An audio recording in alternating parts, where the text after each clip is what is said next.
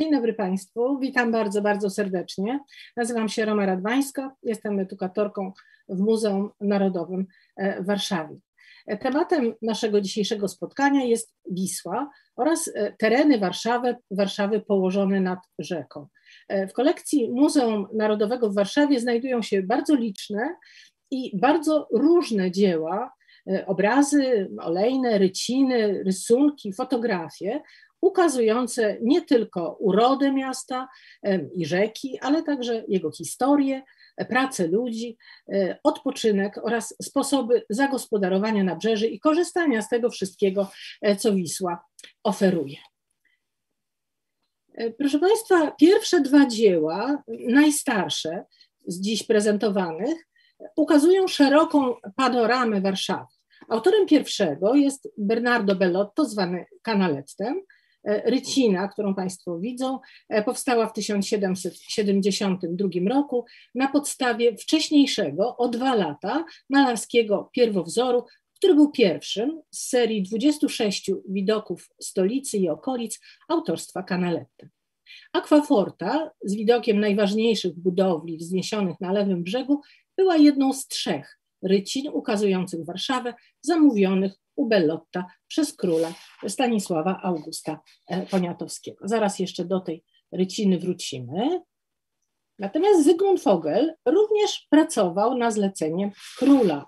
Artysta nazywany jest często inwentaryzatorem warszawskich krajobrazów, bo rzeczywiście najwięcej akwareli oraz szkiców Fogla przedstawia Warszawę, e, miasto, w którym spędził większość swojego życia. Malarz uwieczniał zarówno zabudowania miejskie, na przykład okolice ulicy Nowy Świat czy krakowskiego przedmieścia, ale także okoliczne krajobrazy. Dzięki obrazom Wogla możemy zobaczyć miejsca, które już dawno nie istnieją. I teraz, proszę Państwa, proszę zwrócić uwagę, że obydwie te prace namalowane są z tego samego miejsca. Wręcz to samo drzewo widzimy, budynki tutaj na brzegu, na brzegu praskim, i e, panoramę, e, panoramę miasta. proszę spojrzeć u Fogla. Mamy i to drzewo, i ten budynek, i, e, i panoramę miasta. Jest to dokładnie, dokładnie to samo miejsce. Możemy zaobserwować jeszcze ruch na rzece i na tej rycinie, i na tej akwareli Fogla. Proszę Państwa, to miejsce, ten punkt to jest Golędzinów. Zarówno za czasów Belotta, jak i Fogla był to, jak widzimy, taki sielski zakątek, z którego można było podziwiać urodę lewobrzeżnej Warszawy. E, niestety losy tego miejsca e, były tragiczne. E, początki osady Golędzinów datuje się na mniej więcej XIV wiek. Mm, osada znajdowała się na terenach dzisiejszej Pragi II rynek e, Golędzinowa, gdzie odbywały się innymi targi, był zlokalizowany w rejonie obecnego skrzyżowania ulic Jagiellońskiej i Szanajcy. Osada słynęła z garbarni, czyli zakładów, w których wyprawiano surowe skóry. Bliskość rzeki oczywiście sprzyjała rozwojowi e, takiego rzemiosła. E, podczas wojen napoleońskich to miejsce, uważane zarówno przez Francuzów, jak i Rosjan za przedmurze Warszawy, zostało zupełnie zniszczone. Ocalała jedynie parafia Matki Bożej Loretańskiej przy ulicy Ratuszowej i można ją oglądać do dzisiaj, bo ten kościół tam istnieje. E, co ciekawe, dzisiejsze osiedle Golędzinów, e, położone tuż za rondem Stefana Starzyńskiego, ma niewiele wspólnego z dawną osadą. Starszym warszawiakom nazwa Golędzinów e, kojarzy się z czasami PRL-u i bazą ZOMO, która była zlokalizowana w forcie, w forcie Jasińskiego. Milicyjne oddziały w pieśniach nazywano e, chłopcami e, z Golędzinowa. Proszę Państwa, popatrzmy jeszcze na, na, te, na, na widoki tego, tego miasta, Golędzinowa, tego, tej osady Golędzinowa, zanim jeszcze przetoczył się po nich walec, e, walec historii. Czyli tu u Canaletta, żeby zobaczyć, jak, jak duży był ruch na rzece i za czasów Fogla. A teraz chciałam Państwu pokazać e, bardzo, bardzo wyjątkowe dwie karty z albumu fotograficznego, Wielka Rzadkość, albumu Karola Bejera. Proszę Państwa, to jest najstarszy, pierwszy fotograficzny obraz Warszawy, który powstał przed początkiem nowej, zupełnie kluczowej dla miasta inwestycji, czyli pierwszego warszawskiego stałego mostu na rzece, zwanego oficjalnie Aleksandrowskim, a, potocznie mostem Kierbedzia.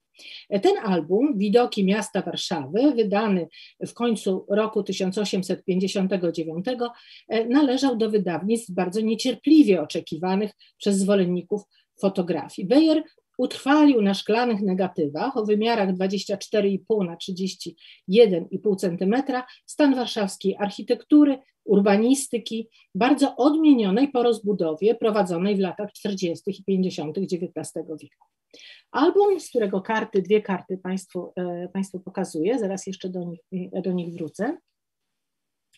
E, album zawiera 24 karty, ozdobione litografowaną ramką, w którą wklejono odbitki. I widzimy tutaj dwa herby, tu jest syrenka warszawska, tutaj i tutaj, i dwie daty. Historyczna 1632 oraz współczesna autorowi 1858. Pierwsza e, to rok śmierci króla e, Polski Zygmunta III Wazy, który przeniósł stolicę Polski do Warszawy, a druga świadczyć może o niestety niezrealizowanym e, pomyśle wydania albumu w 1858 roku. Zaś do najciekawszych należą te karty, które Państwu pokażę, bo to są, pokazuję, to są panoramiczne e, widoki lewobrzeżnej, lewobrzeżnej e, Warszawy. E, ten został wykonany z rejonu wodociągów na Powiślu, a drugi z fabryki maszyn i narzędzi rolniczych Jana Rolbieckiego, położonej nad Wisłą po stronie praskiej.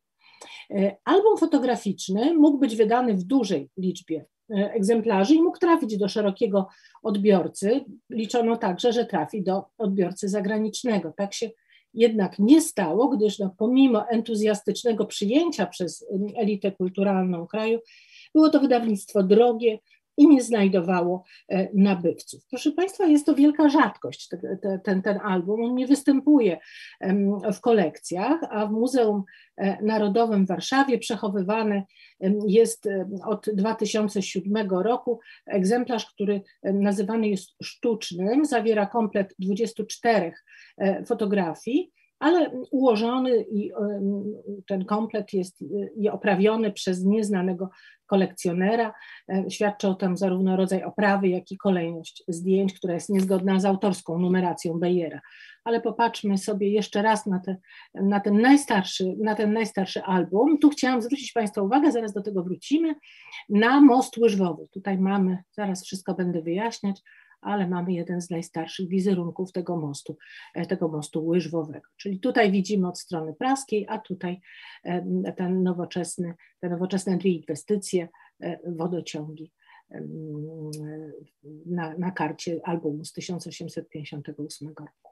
I jeszcze jeden album, znaczy w sumie o trzech będę Państwu opowiadać.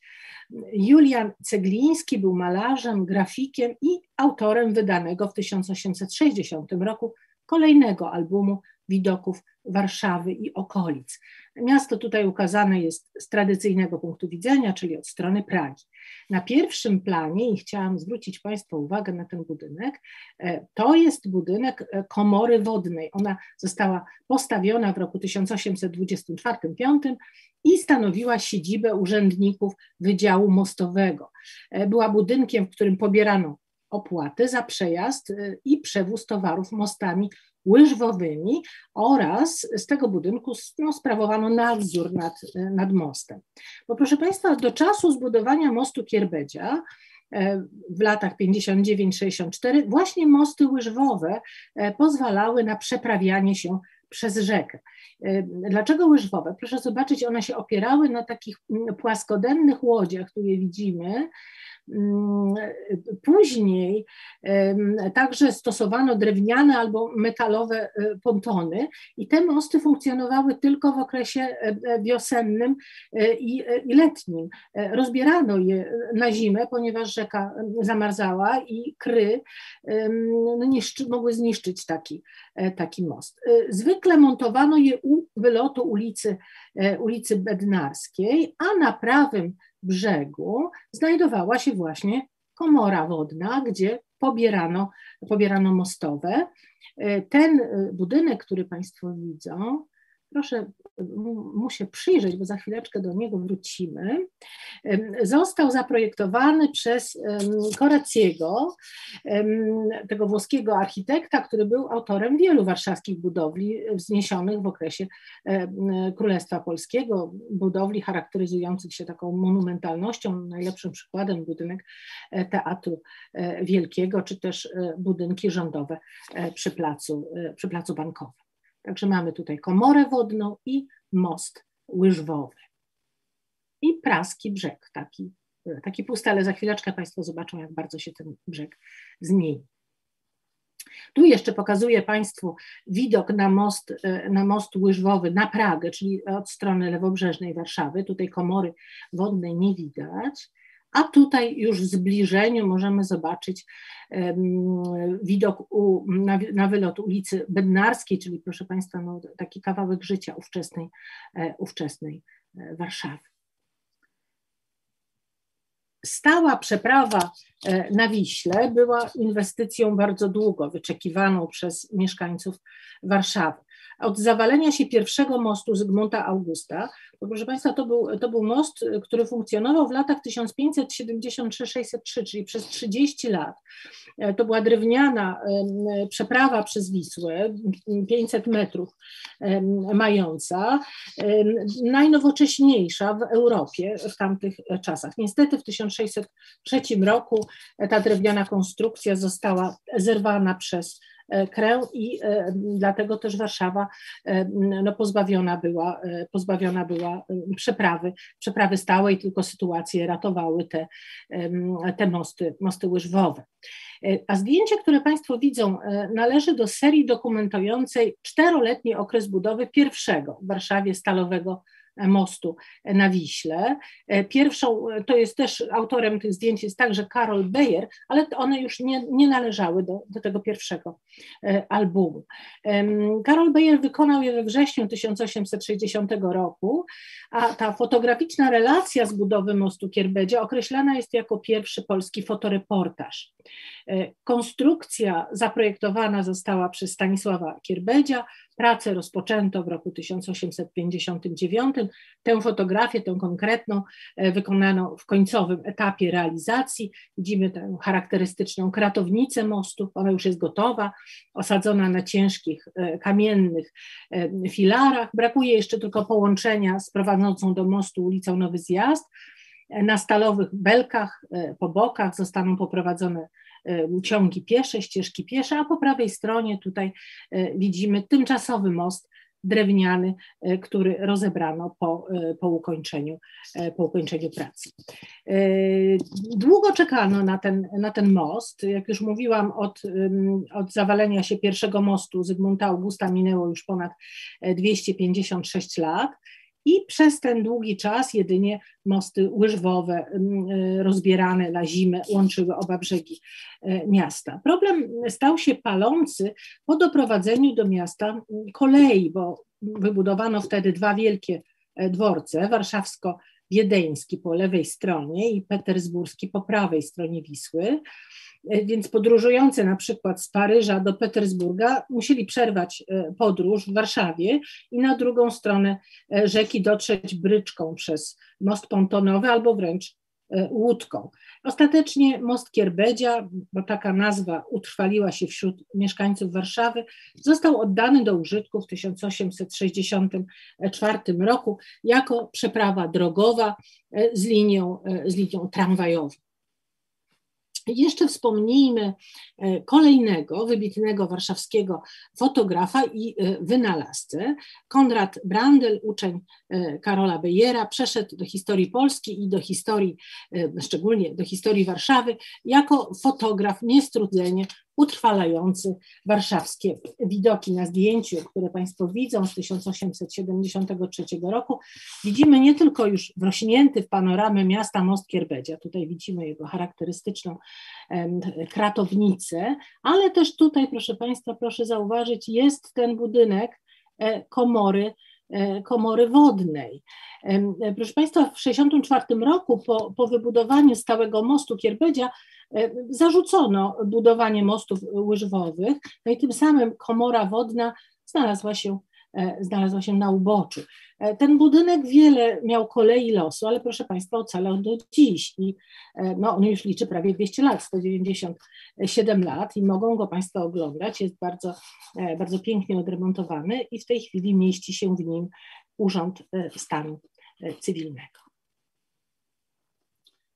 Artystą, który niestrudzenie utrwalał widoki Warszawy, był Aleksander Gierymski.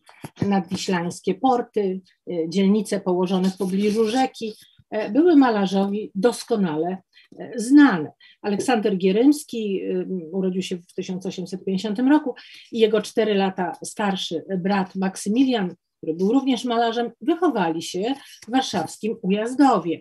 E, ojciec był intendentem w szpitalu ujazdowskim. Także dzieciństwo spędzone na skraju Wiślanej Skarpy okazało się mieć duży wpływ na, na twórczość Aleksandra, na malarstwo Aleksandra, bo właśnie brzeg rzeki uczynił swoim głównym tematem obrazów malowanych stolicy. I mimo, że większość życia artysta spędził za granicą, to właśnie e, wtedy, gdy mieszkał w Warszawie pomiędzy 79 rokiem a 80, wtedy powstały uważane za najbardziej dojrzałe i najwspanialsze jego obrazy. No i to uważany ten czas jest także za najciekawszy okres jego twórczości. Znał miasto naprawdę doskonale, wyczuwał jego klimat, jego rytm i był doskonałym obserwatorem. Jego obrazy i rysunki pokazują życie zwykłych, często biednych ludzi.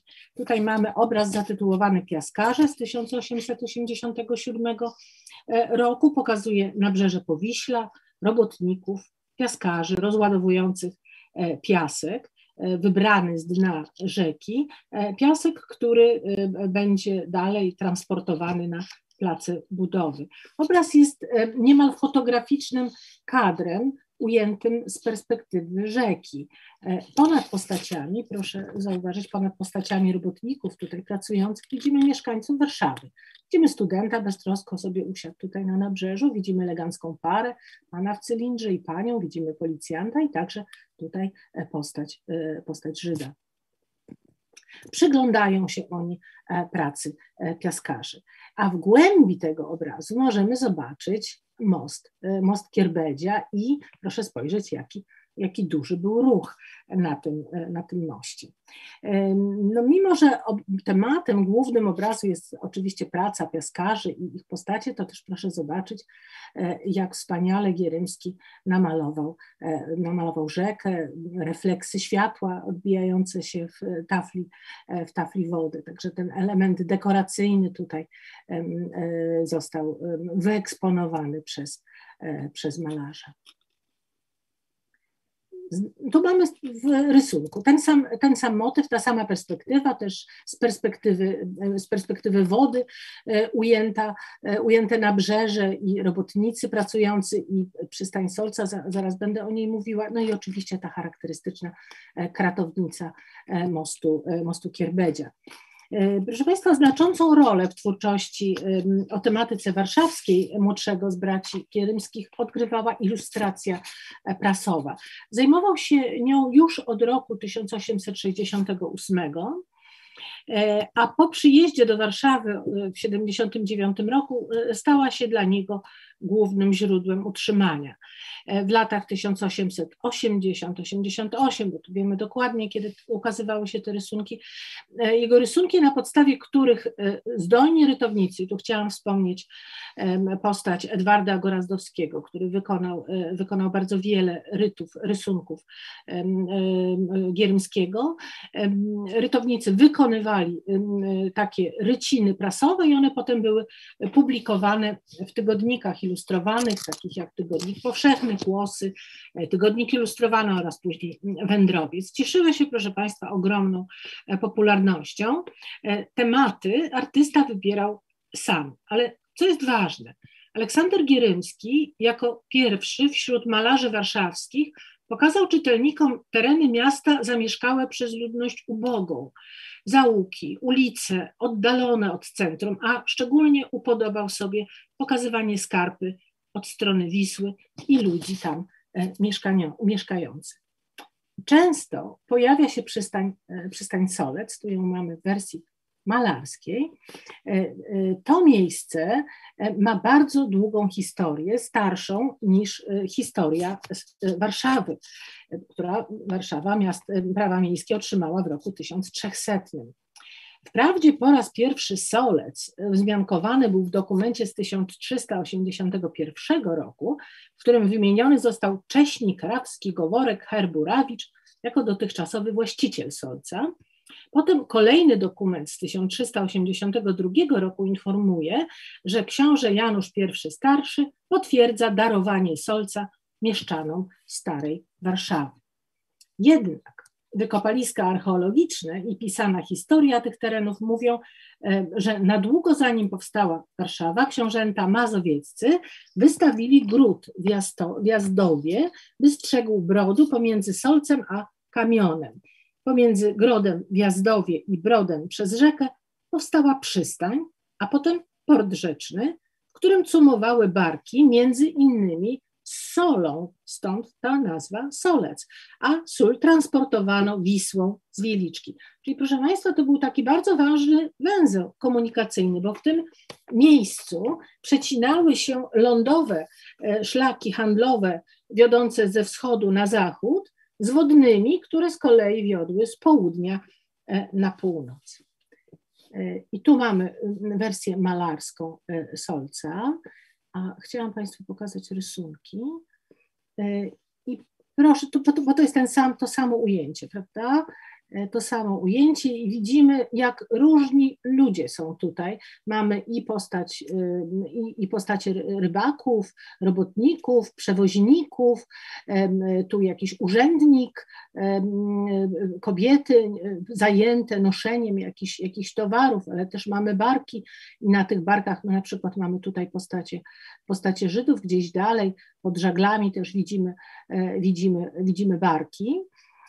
W rysunkach, kolejny rysunek Państwu pokażę, proszę spojrzeć, w rysunkach Aleksandra Gierymskiego widzimy tętniące życiem, czy to okolice przystani Solec, e, zamieszkałe przez robotników i rybaków, utrzymujących się z tego, co ofiarowała rzeka, czy też innych mieszkańców e, tej ubogiej części miasta.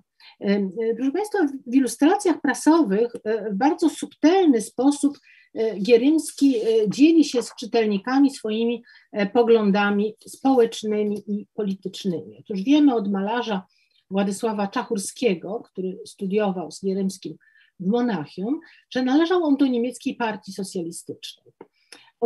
Odzwierciedleniem jego poglądów był sposób ukazywania ludu warszawskiego. Jego zdaniem był on niedocenioną i niewykorzystaną, a bardzo ważną grupą społeczną, potrzebną narodowi w walce o przetrwanie. Widział w nich Gierymski źródło sił żywotnych narodu. I na jego rysunkach choć są bardzo biedni, to prowadzą, proszę Państwa, pogodne, normalne, takie pracowite życie. To nie są, to nie są degeneraci, to są norma, normalni, pracujący, rzetelnie ludzie. Czyli nie nędzę uczynił głównym tematem, a ciężką pracę wykonywaną rzetelnie i z godnością. I widzimy ich sylwetki, e, czy to na łodziach, na, na rzece, czy uwijają się E, po, e, po nabrzeżu, czy to, czy to na przystani Solca, czy spieszą wśród brzegów Wisły, wpatrują się w rzekę. No i nad nimi, proszę spojrzeć, widzimy takie jasne niebo, po którym przemykają białawe obłoki, widok taki charakterystyczny dla Mazowsza, o taką pogodę mamy, mamy choćby dzisiaj, jeszcze popatrzmy, w jaki sposób Jerymski malował, e, malował te rejony. Tutaj mamy Proszę zobaczyć, ile tutaj się dzieje. Są osoby po prostu odpoczywające, jest jakiś wędkarz e, z pieskiem i spieszące dokądś kobiety i e, zabudowa, e, zabudowa brzegów, brzegów Wisły. I tutaj już księżyc zeszedł, ale proszę zobaczyć, jaki był ruch na Wiśle. Mm, bardzo dużo tych jednostek pływających tutaj widzimy w tle lewobrzeżna, lewobrzeżna Warszawa. I tutaj taki pogodny rysunek barka wyładowana towarami, ale też łodzie pasażerskie, zdawałoby się przewożące, przewożące mieszkańców z jednego brzegu na, na drugi. Ale proszę Państwa, w ilustracjach prasowych znajdziemy też mroczne wizerunki, taki czy taki. Nie jest ich wiele, jest, jest ich zaledwie sześć. I teraz ważny jest kontekst. Otóż, otóż, proszę Państwa, proszę pamiętać, że e, odbiorcy znali doskonale schemat przedstawiania scen, czyli takie mroczne, zalane martwym światłem księżyca ukazywały wypadki albo zbrodnie, natomiast jasne, pełne słonecznego światła miały zdecydowanie pozytywne przesłanie. Te dwa rysunki, które Państwu e, pokazuję, na Saską e, Kępę i widok na Solec z ulicy Czerniakowskiej o zmroku, powstały, oba z 1883 roku, powstały, gdy Polacy mieszkający na terenie zaboru rosyjskiego poddani byli dotkliwym represjom wprowadzonym na rozkaz cara Aleksandra III, po tym jak jego ojciec Aleksander II został zamordowany e, z ręki zamachowca Polaka. Miało to miejsce 13 marca 1881 roku. E, klimat pogrążonego w nieszczęściu kraju oddają właśnie te rysunki. E, proszę zobaczyć, w, w widmowym, w takim widmowym świetle księżyca, zawieszona między wodą a ciemnym niebem, płynie łódź pod połatanym żaglem. W tle widzimy fabryczne kominy Warszawy. Gdyby nie tytuł, no nie wiedzielibyśmy dokąd ta łódź zmierza. Zamarłe życie oświetlone martwym, bo odbitym światłem słonecznym, odbitym przez powierzchnię księżyca.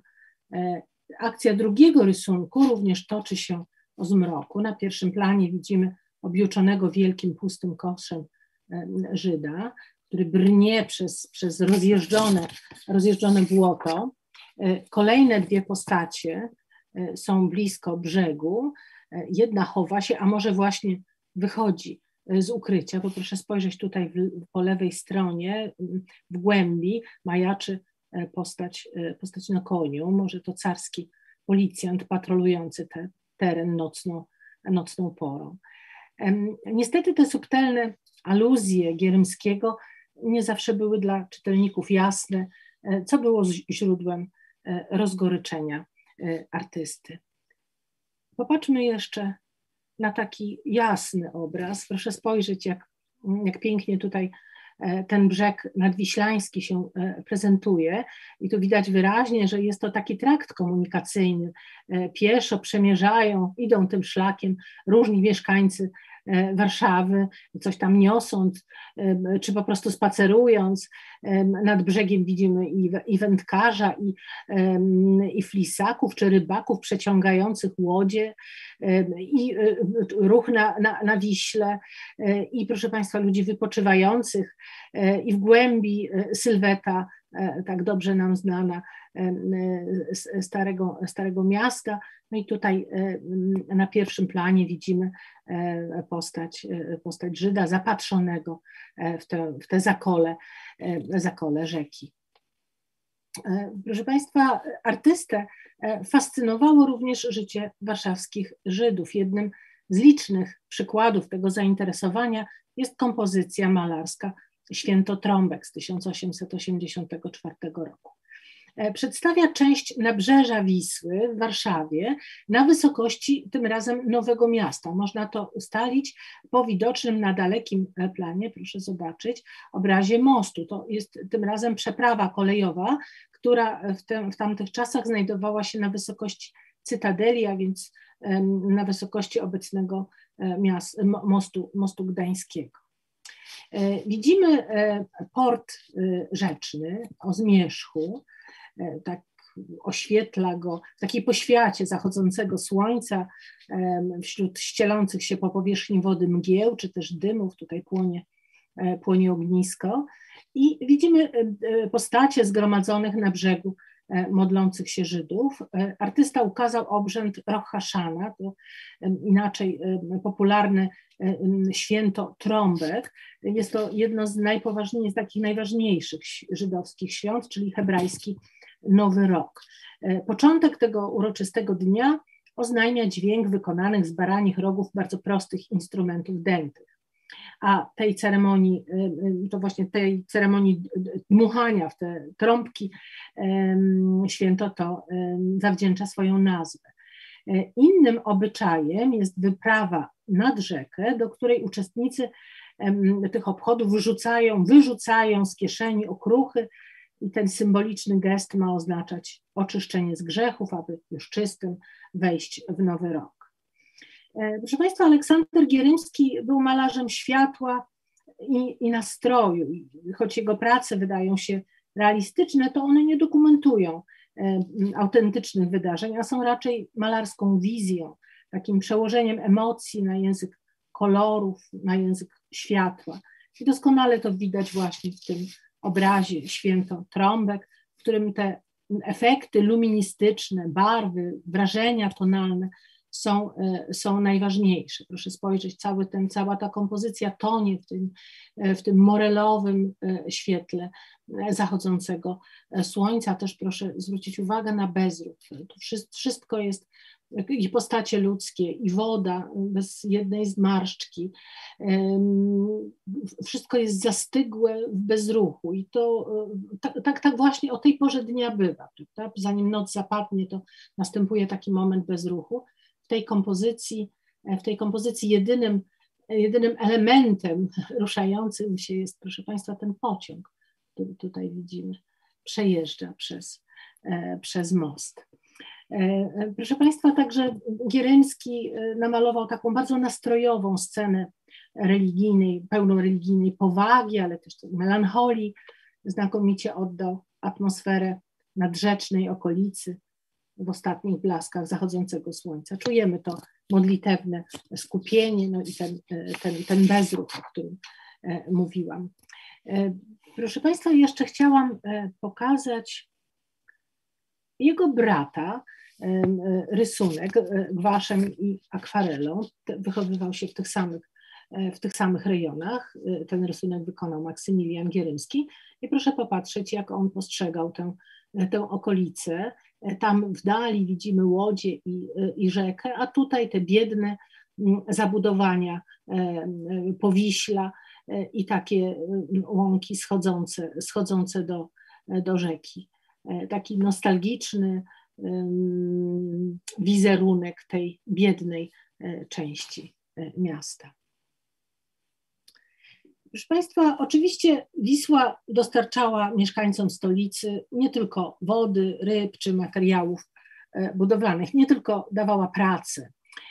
Wisła była szlakiem żeglugowym dla towarów i ludzi, a jej brzegi były także miejscem pikników i spacerów. Tutaj odpoczywano, tutaj też bawiono się na brzegu, ale też na wodzie.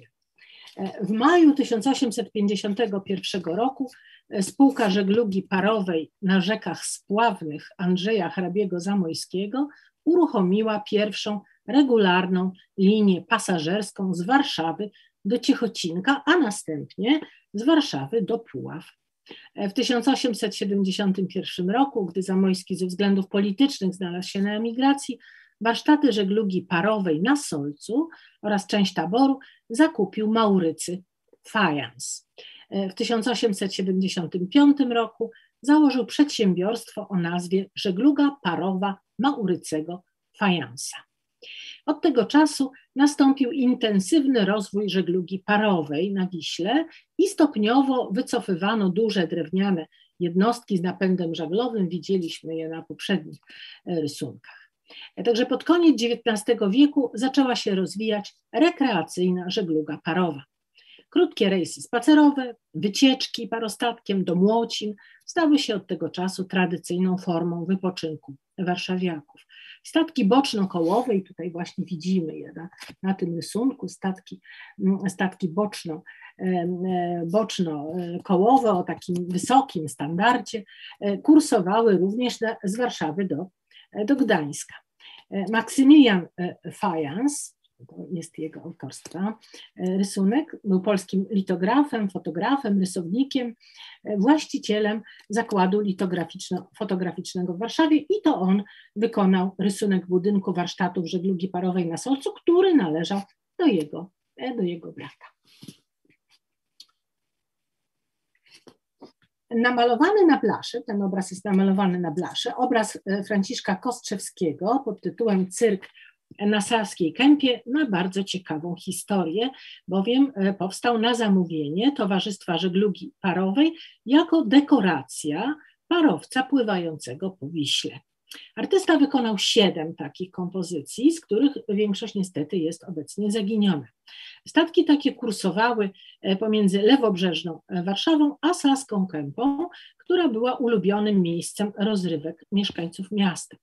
E, na obrazie Kostrzewskiego widzimy warszawskich mieszczan oglądających przedstawienie włoskiej komedii dell'arte. W XIX wieku Saska Kępa była jeszcze wsią, co sugeruje, proszę zobaczyć, stuk siana tutaj w głębi, w głębi tego obrazu. E, w tym popularnym miejscu wypoczynku organizowano teatry miejskie, festiwale, fety, przyjeżdżały tutaj cyrki, były to liczne karczmy, restauracje z ogródkami, strzelnice. E, Saska Kępa w okresie międzywojnia zmieniła się tak bardzo, że dziś nie sposób ustalić, gdzie znajduje się w tej chwili to miejsce, które Franciszek Kostrzewski e, na swoim obrazie uwiecznił. Rejsy parostatkiem inspirowały e, artystów bardzo różnych pokoleń i różnych szkół malarskich. W obrazie parostatek wiślany Piotr Potworowski tylko kształtem, tutaj, e, kształtem e, tego koła napędzanej parą jednostki pływającej nawiązuje do, do realnego przedmiotu. Kompozycja barwnych plam stanowi jedynie aluzję do rzeczywistości. E, Piotr Potworowski był uczniem Konrada Krzyżanowskiego, następnie Józefa Pankiewicza, był kapistą, czyli należał, był członkiem Komitetu Paryskiego, e, zrzeszeni w tym komitecie artyści wyjechali na studia e, paryskie. E, Piotr Potworowski swoje studia paryskie wykorzystał w bardzo oryginalny i twórczy sposób. No proszę Państwa, od koloryzmu, przetwarzając założenia tego nurtu, doszedł aż do abstrakcji. I pokazuję Państwu dwa obrazy, jeden parostatek wiślany, a drugi, a drugi Wisła. I te obrazy pokazujące Wisłę są etapem przejściowym pomiędzy jeszcze figuracją, a już malarstwem abstrakcyjnym. W nich e, motyw, czyli statek albo rzeka, e, te motywy stają się jedynie punktem wyjścia do budowania oddziałujących na siebie nawzajem plam, e, plam barwnych.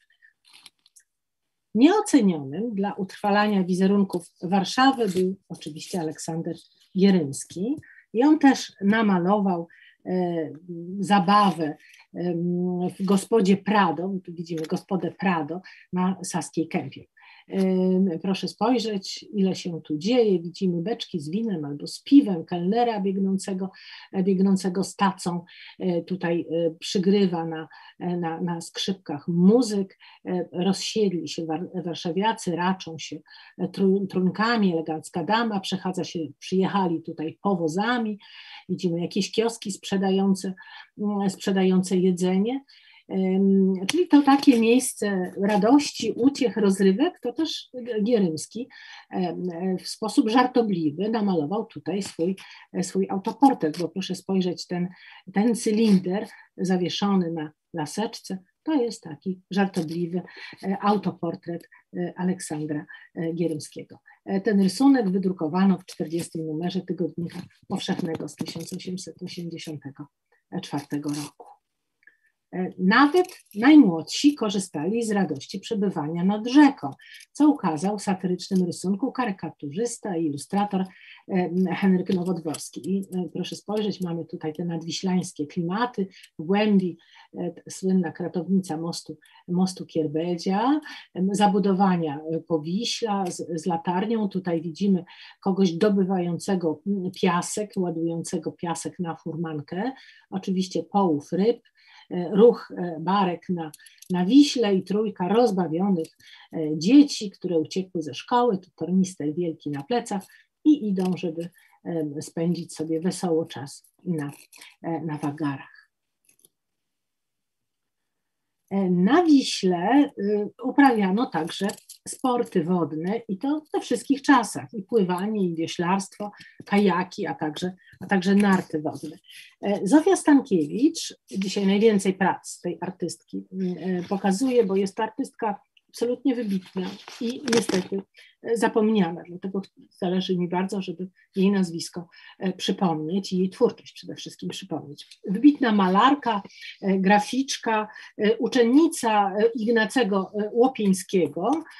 Nie tak dawno, dwa lata temu w Warszawie była, w Muzeum Narodowym w Warszawie była duża wystawa retrospektywna prac Łopińskiego i na tej wystawie kilka prac Zofii Stankiewicz można było obejrzeć. E, podejmowała tematy Warszawy i Wisły wielokrotnie. Jej przystać, przystań e, wioślarska nie mówi dokładnie o sporcie, chociaż tutaj e, te łodzie wioślarskie można, można zobaczyć, ale on, jest to praca on, pokazująca, ujmująca taki nadrzeczny, nostalgiczny klimat tego miejsca. W matowym świetle, niemal bezwiecznego dnia, niewiele się dzieje na martwej wodzie, postacie stoją w bezruchu, wpatrzone, wpatrzone w rzekę, od której powierzchni odbijają się refleksy światła. Proszę zwrócić uwagę, jak znakomicie ona potrafiła to światło, takie matowe światło namalować, każde światło potrafiła namalować, a tutaj przecież to nie jest łatwy temat, a tak świetnie, proszę spojrzeć, te refleksy światła e, w, w takiej gamie ograniczonej, jaką daje, takie możliwości daje grafika, ona to, ona to świetnie, świetnie robiła. Więc taki bezruch, żagle kładą się, trzeba używać, używać wioseł, taki spokój przyrody i zanurzonych w niej, e, w niej ludzi. Zupełnie inny wizerunek Wisły znajdziemy w fotografiach Jana Kosidowskiego, jednego z najbardziej znanych fotografików po II wojnie światowej. Pracował między innymi przez kilkanaście lat w tygodniku Świat, gdzie ukazywały się jego fotoreportaże, zarówno z Polski, jak i z innych części świata. Jest y, uważany za współtwórcę polskiej szkoły fotoreportażu, charakteryzującej się odejściem od statycznej kompozycji fotografii na rzecz dynamicznych ujęć na gorąco i takie są jego zdjęcia ukazujące próby jazdy na nartach wodnych w ośrodku sportów letnich na Saskiej Kępie w latach 50. Ten ośrodek rzeczywiście był e, takim miejscem, gdzie gromadzili się warszawiacy. No i proszę zobaczyć, jak e, Jan Kosidowski tę tę dynamikę w swoich fotografiach zawarł. Proszę bardzo. I tak to się odbywało.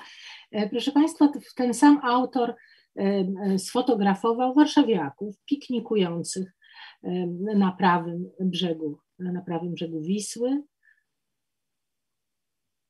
I jeszcze ten sam ośrodek sportów letnich na Saskiej Kępie i plażowanie.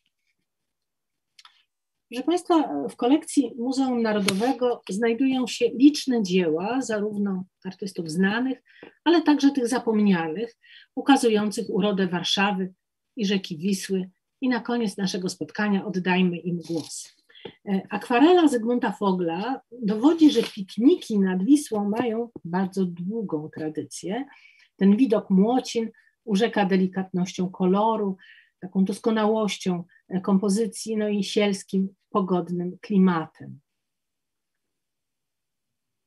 To samo miejsce namalowała e, również Michalina, e, Michalina Krzyżanowska, niestety również zapomniana, a wybitna pejzażystka, pejzażystka, bardzo wykształcona, była w pełni profesjonalną malarką, uczennicą i żoną profesora Konrada Krzyżanowskiego.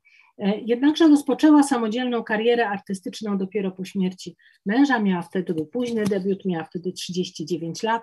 Malowała głównie e, pejzaże o bardzo bogatej e, kolorystyce i niezwykle ciekawej kompozycji. I ta praca jest przykładem takiej właśnie ciekawej kompozycji, bo proszę spojrzeć od, z tego punktu gdy, patrzenia naszego, w głąb obrazu ucieka, ucieka droga, taka polna, polna droga. Po prawej stronie taką osłonięta drzewami od bardzo szeroko rozlanej, rozlanej rzeki. Kolory są mocne, nasycone, choć utrzymane w jednej tonacji brązów, beżów, żółci, złota, przełamane taką, taką, takimi zgaszonymi zieleniami.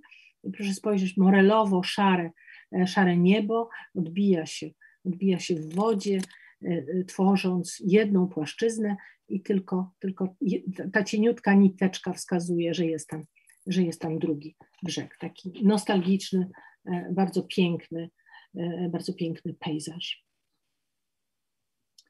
E, Karol Kaczmarski namalował most Poniatowskiego w 1920 roku.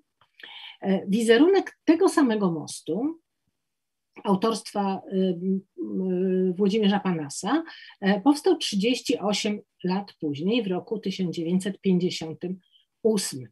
Na obu obrazach widzimy masywną, stabilną konstrukcję przeprawy przez rzekę.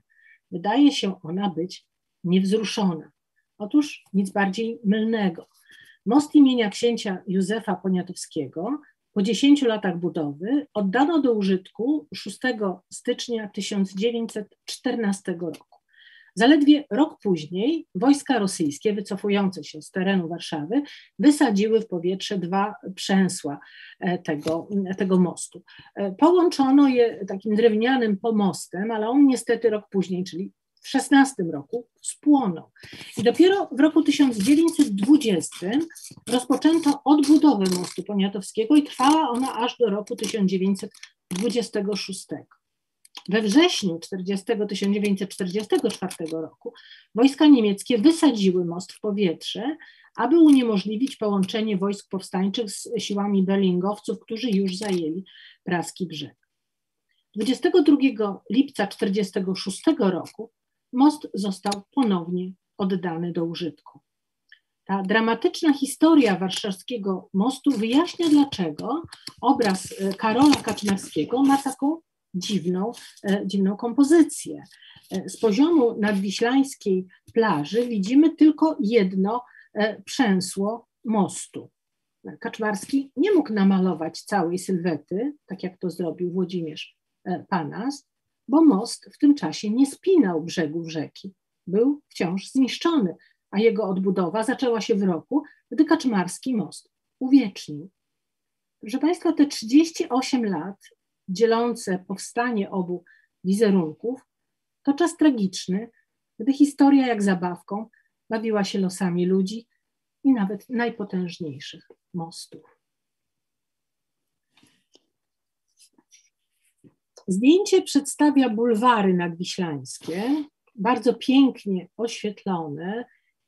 Proszę spojrzeć, pora późna, e, bo już nie widać żadnych przechodniów, żadnych spacerowiczów, zacumowane statki e, e, pasażerskie u brzegu.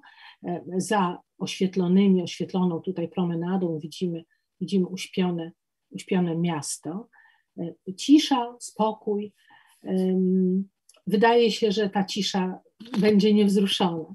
No widzimy datę 1938. Y, Proszę Państwa, ta fotografia została pokazana na szczególnej wystawie i w bardzo y, wyjątkowym momencie dla, y, dla, Muzeum, dla Muzeum Narodowego. Otóż 13 października 1938 roku w Warszawskim Muzeum Narodowym otwarto wystawę Warszawa wczoraj, dziś i jutro.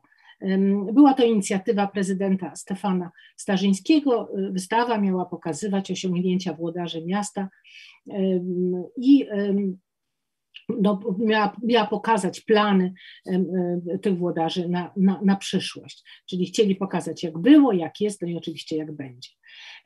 Sam e, Starzyński w przedmowie do przewodnika pisał w ten sposób. Pragniemy dziś nawiązać mocną nić z najlepszymi tradycjami Warszawy we wszystkich dziedzinach jej rozwoju. Pragniemy zatrzeć to, co w jakiejkolwiek dziedzinie znaczyło się bezwładem. Powstały łącznie 24 sale wystawowe, na których prezentowano wykresy, makiety, projekty, czyli wszystko, co miało pokazać niezwykłe i niczym niezagrożone prosperity Warszawy. Wystawę otwarto 13 października 1938 roku w nowym gmachu Warszawskiego Muzeum Narodowego przy Alei 3 Maja, oddanym do użytku zaledwie cztery miesiące wcześniej. Wystawa trwała do 20 kwietnia 1939 roku. E, na kolejną e, przyszło czekać 6 lat. Wtedy pokazano ekspozycję Warszawa oskarża, a na niej zgliszcza i ruiny kultury polskiej. Ostatnie trzy slajdy, które chcę Państwu pokazać, e, pokazują, prezentują widoki Warszawy autorstwa Zofii Stankiewiczówny. Tutaj mamy niemal pocztówkę, niezwykle dekoracyjną, też z perspektywy wody i tej, tej wody tutaj Stankiewiczowa bardzo, bardzo dużo i pięknie namalowała i widzimy statki e, i w głębi tę znaną sylwetę, tak dekoracyjnie prezentującą się z prawego, sylwetę miasta, dekoracyjnie prezentującą się z praskiego, z praskiego brzegu. A ja chcę zwrócić Państwa uwagę na ten niezwykły e, nokturn. Nokturn, czyli stare miasto widziane, e, widziane nocą e, z drugiego brzegu Wisły. Światła z okien kamienic i chat Powiśla padają na ruchliwą wodę, odbijają się od niej, tworząc migotliwe zjawisko. Razem z nami podziwiają je rybacy wypływający na nocny połów. Dla Zofii Stankiewicz ograniczona paleta kolorystyczna grafiki nie była żadną przeszkodą mistrzowskim ukazaniu subtelnej gry światła i dlatego jej prace nazywane były przez jej współczesnych impresjonistycznymi. I na koniec tej samej artystki barwna litografia, będąca próbą oddania kolorów zachodu słońca nad, e, nad Wisłą. Barki już puste, dzień pracy zakończony, e, rybacy, może też mieszkańcy z brzegu mogą podziwiać to wspaniałe zjawisko, jakim jest zachód słońca. Proszę Państwa, e, niech pejzaże warszawskie ukazujące miasto za dnia i wieczorową porą będą zachętą do udania się na spacer wzdłuż brzegów Wisły. Spotkajmy się nad Wisłą. Dziękuję Państwu za uwagę.